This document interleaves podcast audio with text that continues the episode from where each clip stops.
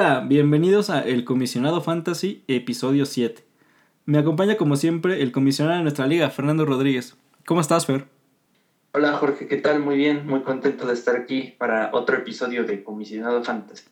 Así es, y también me acompaña Miguel Espinosa. ¿Cómo estás, Miguel? ¿Qué tal, Jorge? Un saludo especial al comisionado Fer. Y siempre un gusto estar contigo, con nuestro conductor ah. veterano en Fantasy, Jorge Carrillo. Muchas gracias por esa introducción. Pues bueno, ahora sí, ¿qué les parece si empezamos el podcast? Que ya bastantes noticias se han, juntado desde la última vez, desde contratos millonarios hasta el destino de algunos jugadores de la liga y claro, bueno, en, mi caso como aficionado a los Patriotas, la llegada de Cam Newton. Eh, pues bueno, tenemos limitaciones de estadios y más. ¿Qué les parece si empezamos con este tema de las limitaciones de los estadios? Claro, adelante. Bueno, porque yo te puedo decir que tengo una noticia con respecto a la limitación de los estadios, pues el día de ayer hay tres equipos que ya anunciaron su reducción en aforo dentro de, los, dentro de sus instalaciones por medidas sanitarias. Estos equipos son el defensor al título, los Kansas City, el eterno favorito de la temporada pasada, los Ravens de Baltimore, y el equipo con un estadio siempre lleno y con abonos en lista de espera de hasta tres años, los Green Bay Packers. Hasta el momento no se ha anunciado oficialmente eh, para, por parte de Kansas y por parte de los Packers la cantidad de reducción en número, pero Baltimore ya anunció que reducirá su aforo de 71 mil asientos a menos de 14 mil. Creo que eso va a ser algo que, que va a marcar esta nueva temporada que viene. Sí, va a ser complicado, es como lo que mencionábamos en episodios anteriores de que ya muchos habían puesto de acuerdo en quitar los primeros asientos para colocar patrocinadores algo que incluso ya hemos visto en algunas ligas, como la Liga de Fútbol en, México, ahorita en este torneo que están realizando, los primeros asientos eh, les colocaron publicidad extra que les ayuda a los gastos operativos a los equipos, porque imagínate ya reducir tanto porcentaje en la capacidad de los estadios, pues bueno, es un tema, un tema importante. No sé, ¿tú qué opinas, Fer? Sí, me parece pues una buena iniciativa. Me sorprende un poco que no sea la liga como tal la que mande la instrucción de que esto es lo que se debe hacer. Es una iniciativa que están tomando los equipos y qué bueno que sean equipos que regularmente llenan su estadio porque seguramente mucha gente lo tomaría chiste si hubieran salido equipos como los Jaguars o los Dolphins o los Browns a decir, ah, vamos a permitir únicamente la mitad del aforo. Y pues son equipos que muchas veces ni siquiera llegan a esa capacidad, ¿no? Pero qué bueno que sean Packers, Chiefs, Ravens, equipos que, que realmente pues sí, se, sí haría un impacto este, este movimiento. Y pues vamos a ver, esto es incluso ya el mejor escenario posible en este momento. No descartemos que de todas formas tengan que jugar al menos al inicio de la temporada con estadios vacíos, porque pues ya la temporada no le falta tanto, estamos a un par de meses de que comenzara y pues realmente la pandemia en Estados Unidos en específico no se ve que vaya a bajar en un momento cercano. Sí, parece que no, entonces pues esperemos que, que se pueda tener al menos no todo el aforo, pero sí que haya gente porque este deporte sí lo mueve muchísimo la gente y sería un poco triste escuchar sonido artificial en los estadios. Pero, pero bueno. Y después de esto, bueno, creo que el tema importante a hablar es sobre el contrato millonario por 10 años y con un tope de hasta 503 millones de dólares es sin duda el tema importante y que va a dejar un precedente para otros jugadores como Dak Prescott y por supuesto para Deshaun Watson. Es el contrato más grande de la liga y claro, le pertenece a Patrick Mahomes. Es una cantidad de dinero increíble, pero también lo es para el gran talento que tiene, que tiene Mahomes.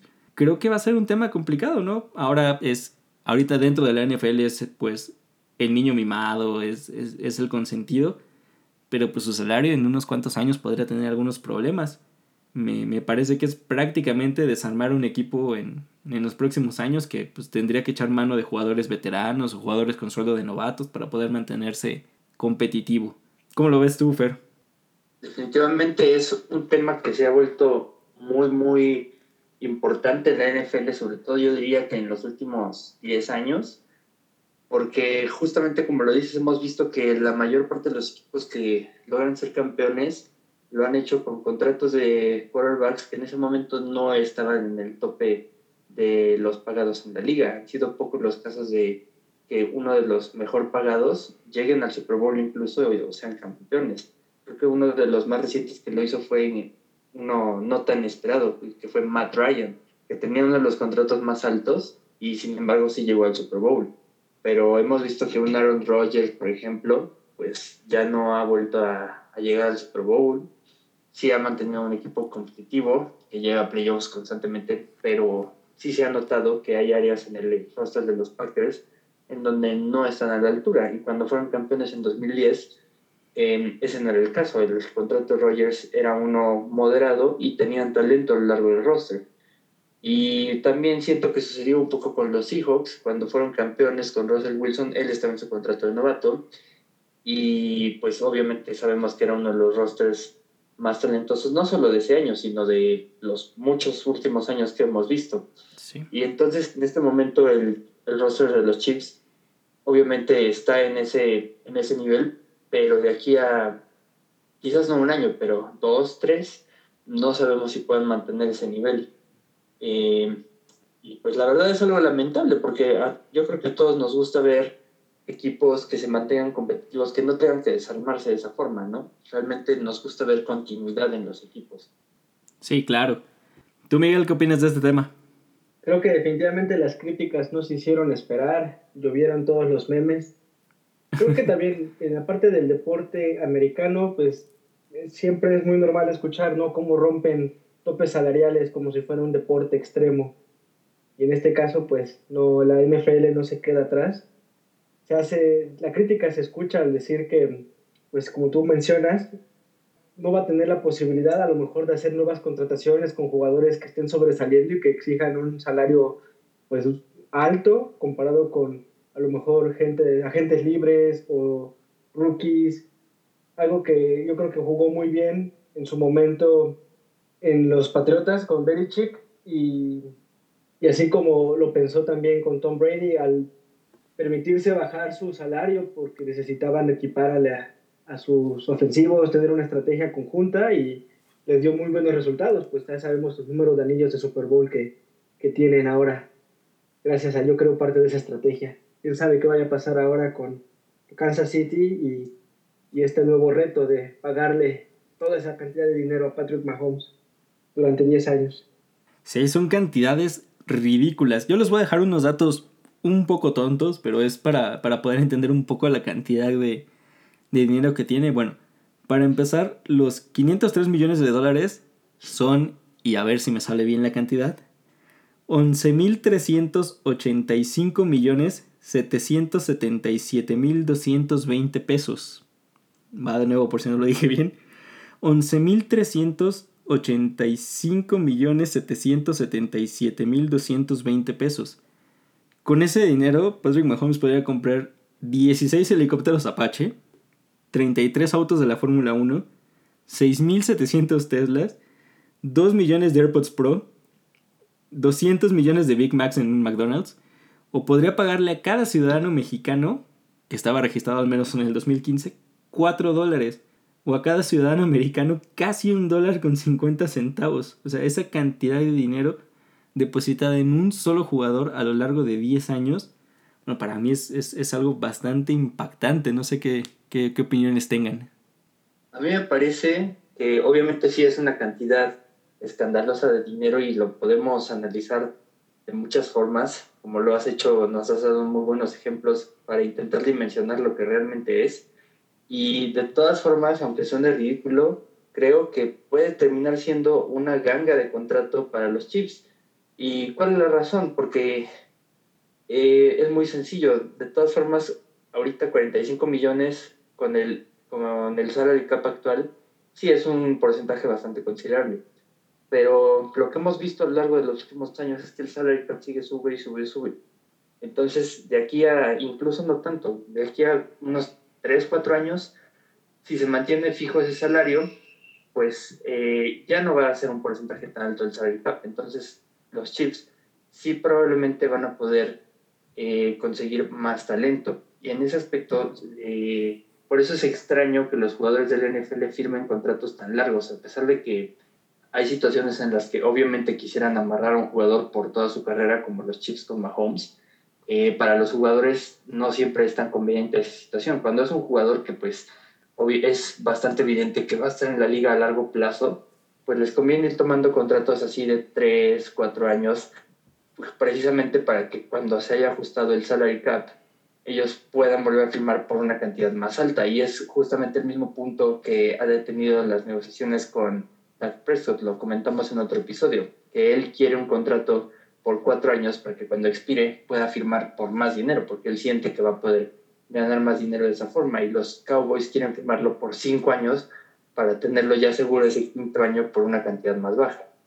Por lo mismo, me sorprendió mucho que Mahomes firmara este contrato porque siento que, pues, lo más probable es que haya dejado dinero sobre la mesa al hacerlo, porque no, no podemos dejar de pensar que probablemente en unos 7, 8 años fácilmente él podría estar cobrando el doble de lo que firmó en este contrato. Entonces, por eso me parece algo extraño, pero pues tampoco tenemos todos los detalles para entender realmente cómo es estructurado.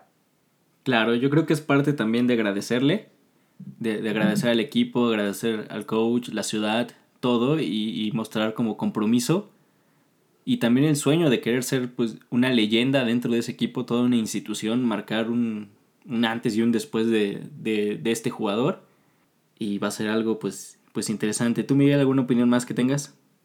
Sí, también creo que, bueno, es un coreback joven, tiene muchísima carrera por delante y en 10 años pues a lo mejor estaremos viendo, como hoy día vemos a Aaron Rodgers que a, pesar de su edad es un coreback que consideramos viable para seguir negociando y tratando de tenerlo en, el juego, pues en 10 años Patrick Mahomes va a seguir estando en perfecta forma, si es que no se llega a lesionar de gravedad en algún momento, en perfecta forma para poder seguir negociando, eh, el poder seguir jugando en cualquier otro equipo de la NFL. Sin embargo, pues ya habrá dejado marcada su historia con los Kansas City.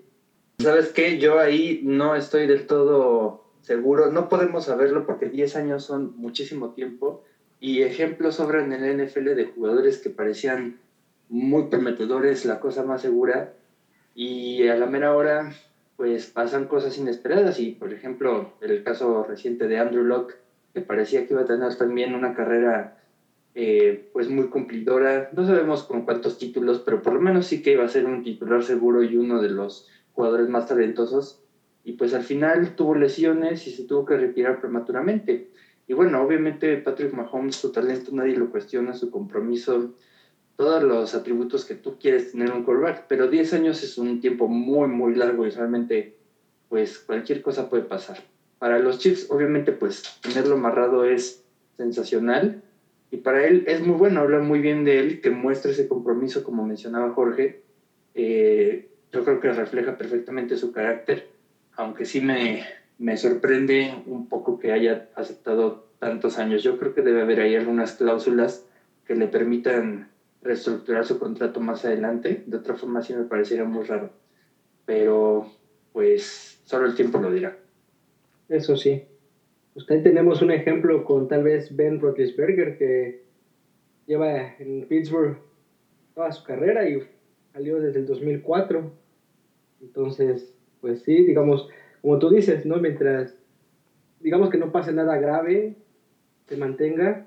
Digo, no creo que sea de que vaya a ganar muchos Super Bowls así continuos, pero sí se va a mantener competitivo y va a ser siempre como una buena apuesta para cualquier otro equipo que necesite en algún momento en 10 años buscar un quarterback con experiencia. Así es.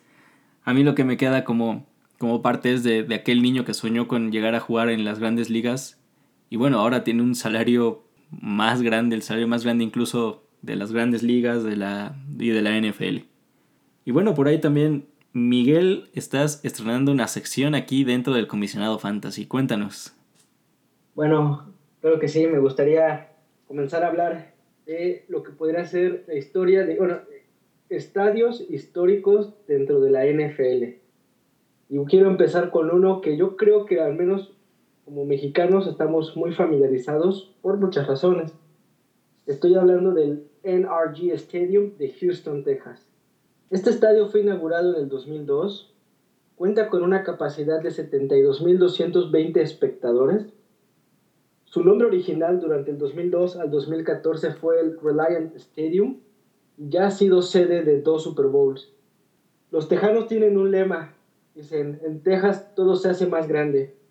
Y no se equivocaron, pues de hecho ellos comenzaron con este lema a construir estadios tan grandes que hoy en día se volvió un parteaguas para construir los nuevos estadios que estamos viendo en los últimos años y de los que todavía vienen en los siguientes, gracias a esta idea que los tejanos tuvieron al crear este estadio.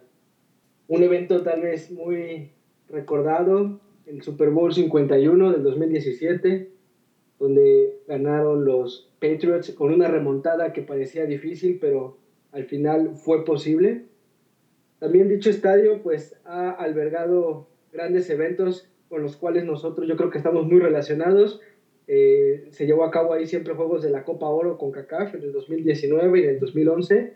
Lo conocemos perfectamente. Y también se llevó a cabo la Copa América Centenario del 2016. Y va a ser sede mundialista en el 2026 en el Copa del Mundo, con la que compartiremos con Estados Unidos y Canadá. Un estadio que sin lugar a dudas es parte aguas de la arquitectura moderna de todos los estadios ahorita y que pues tiene historia para contar y pues, seguir contando. Sí, claro, es un estadio que, que, bueno, me gustaría decir que lo recuerdo muy bien en ese Super Bowl, pero, pero tú lo sabes que, que la verdad, entre toda la depresión de los primeros cuartos y, toda la, la, euforia de los últimos, la verdad es que recuerdo un poco ese partido. Pero, la emoción, la emoción fue muy grande. Así es. Pero me parece un tema muy interesante hablar justo de, de todos los estadios. Es pues la forma, como mencionas, de, de que en Texas todo es, tiene que ser más grande y pues bueno, todos conocemos que los estadios de la NFL son obras bastante grandes e impresionantes y pues es un tema muy interesante. Este tema lo vamos a estar tratando cada semana, vamos a tener un nuevo estadio en el cual vamos a pues a comentar, a tener nuestras historias y, y todo. Recuerdos. Recuerdos también. Claro que sí. Ha sido sí parte de la historia. Sí, qué bueno, me parece también un tema bastante interesante. A mí me encanta eh, todo lo de los estadios. Desafortunadamente no lo conozco en persona el Energy, pero como mencionaba Miguel, definitivamente fue un parteaguas porque ese estadio fue el primero hecho en ese estilo que hemos visto de aquí en adelante de pues, muchos de los estadios nuevos del NFL con techos retráctil, eh, un estilo modernista. Me parece que fue el primero que se inauguró en este, en este nuevo siglo. Quizás el único otro que fue inaugurado, me parece que en el 2000 fue el de los el nuevo estadio de los Patriots. Pero ese también es un gran estadio, pero bueno, es un estadio a cielo abierto, entonces no tiene tanto ese feeling tan futurista como tiene un estadio cerrado, como hemos visto muchos otros que han surgido recientemente y sin duda tuvo dos de los Super Bowls que yo me recuerdo. Ya mencionaron el Super Bowl 51, obviamente muy memorable por muchas razones. Y también el Super Bowl, me parece que fue el 38 entre los Patriots y los Panthers. Otro Super Bowl que quizás no es tan recordado, yo siento que es un poco infravalorado, porque realmente fue un buen partido, fue un partido muy entretenido eh, irónicamente creo que es más recordado por el incidente que hubo en el intermedio entre Justin Timberlake y Janet Jackson, pero el partido como tal fue muy bueno. Yo tengo muy buenos recuerdos de ese Super Bowl. No era todavía la época en la que los Patriots eran la gran dinastía, apenas fue el segundo Super Bowl que ganaron. Entonces, un, fue un duelo muy interesante. Y pues en los últimos años, ya con los Tejanos teniendo un poco más de éxito, pues también ha visto algunos partidos de playoffs, eh, no demasiado, demasiado recordados tampoco, porque pues generalmente son partidos de la primera ronda del Wild Card. Todavía nos queda de ver ahí que los Tejanos sean un equipo un poquito más trascendente para que tenga unos momentos más relevantes con su propio equipo. Pero sin duda alguna es un estadio que se ha mantenido a lo largo del tiempo. Este, pues sí, han pasado los años, ya casi van a cumplir 20 años de su inauguración y ahí se mantiene vigente y todavía como un estadio de primera línea, en mi opinión. Qué buen Super Bowl mencionaste, claro. Jugador más valioso Tom Brady. ¿Cómo, cómo olvidarlo? sí, es un tema muy... Sí, también sellado con la patada de Vinatieri. en los últimos segundos, al igual que el primero que ganaron. Así es. Y bueno, también otro tema importante, pues bueno, el árbitro, ¿no? Ed Hochuli, que es uno de los árbitros pues, más conocidos dentro de la liga, fue el, fue el, que, el que dirigió este partido. Un tema también importante. Bueno, es que hablar de estadios es hablar de justo toda la historia de la liga, de, de todos estos temas. Va a ser una sección muy buena, una sección muy interesante. Y bueno, cada semana les traeremos un nuevo estadio. En fin, ¿alguna otra noticia que tengan? Eh, sí, de hecho hubo otra que surgió en los últimos días. Bueno, es un tema que ya lleva bastante tiempo, pero ha tomado otra vez relevancia en los últimos días, y es el del cambio de nombre de los Redskins, que como sabemos, em, pues es uno de esos elementos que por algunas personas es considerado racista. Es un tema pues muy particular de, pues de Estados Unidos. Realmente no nos vamos a meter a analizar ese aspecto, sino simplemente el hecho de que hay algunas compañías, la diferencia en esta ocasión que siento que está afectando a que realmente se vea como una posibilidad que pueda suceder es que algunos de los patrocinadores de los Redskins, como Nike o FedEx, me parece que también Pepsi, ya están poniendo presión para que cambie el nombre. Y bueno, como sabemos, realmente lo primero que habla en la NFL es el dinero. Entonces, si ven que van a sufrir en ese aspecto, pues definitivamente ahí es donde puede haber cambios. Y tanto es así que incluso ya salió una lista con los nombres posibles a los que podrían cambiar y con las probabilidades en caso se apuesta de que ese sea el nuevo nombre.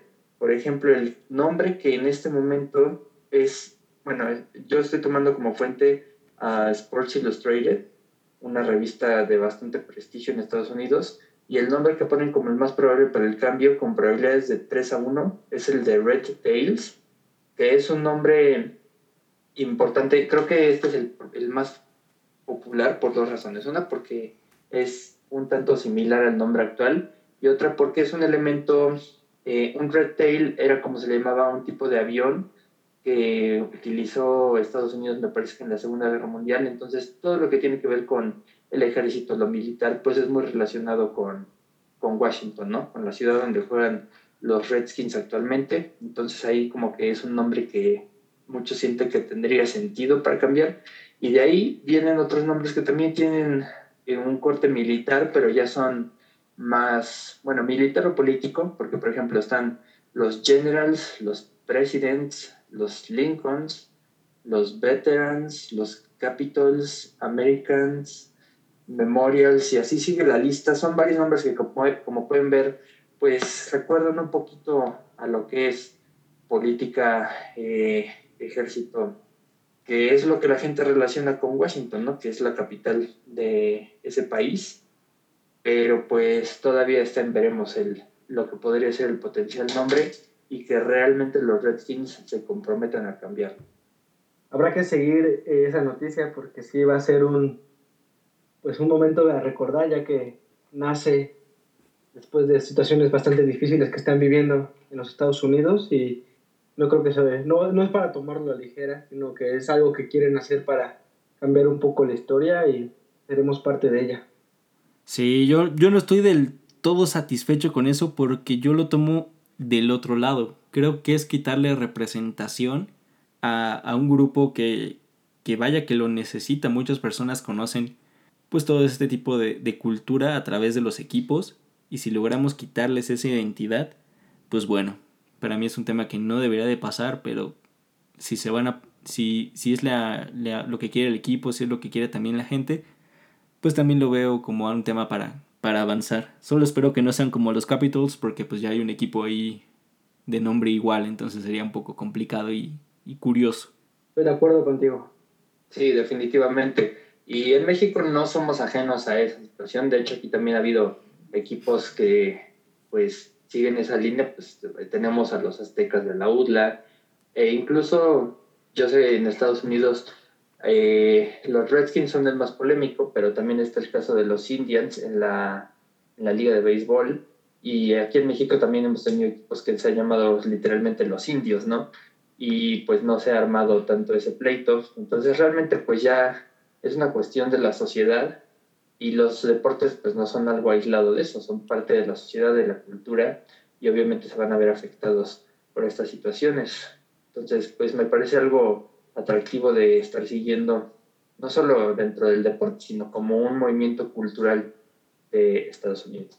Así es, tal cual como hablamos antes de, incluir estos colores de la bandera, eh, la gente de, color, la, el brown power, colores de la, del orgullo, pues también es parte de, todo esto, de este cambio que, que, se está haciendo en la sociedad y que repercute en los deportes y que los deportes también tendrían que tomarlo. Entonces, pues ya veremos qué, qué es lo que pasa y el nombre que proponen, el que dices que tiene más posibilidad, pues no me parece tan, tan malo, es un poco, pues ya lo que dije, quitarle esa representación, pero hasta eso me agrada como suena, sería un buen nombre.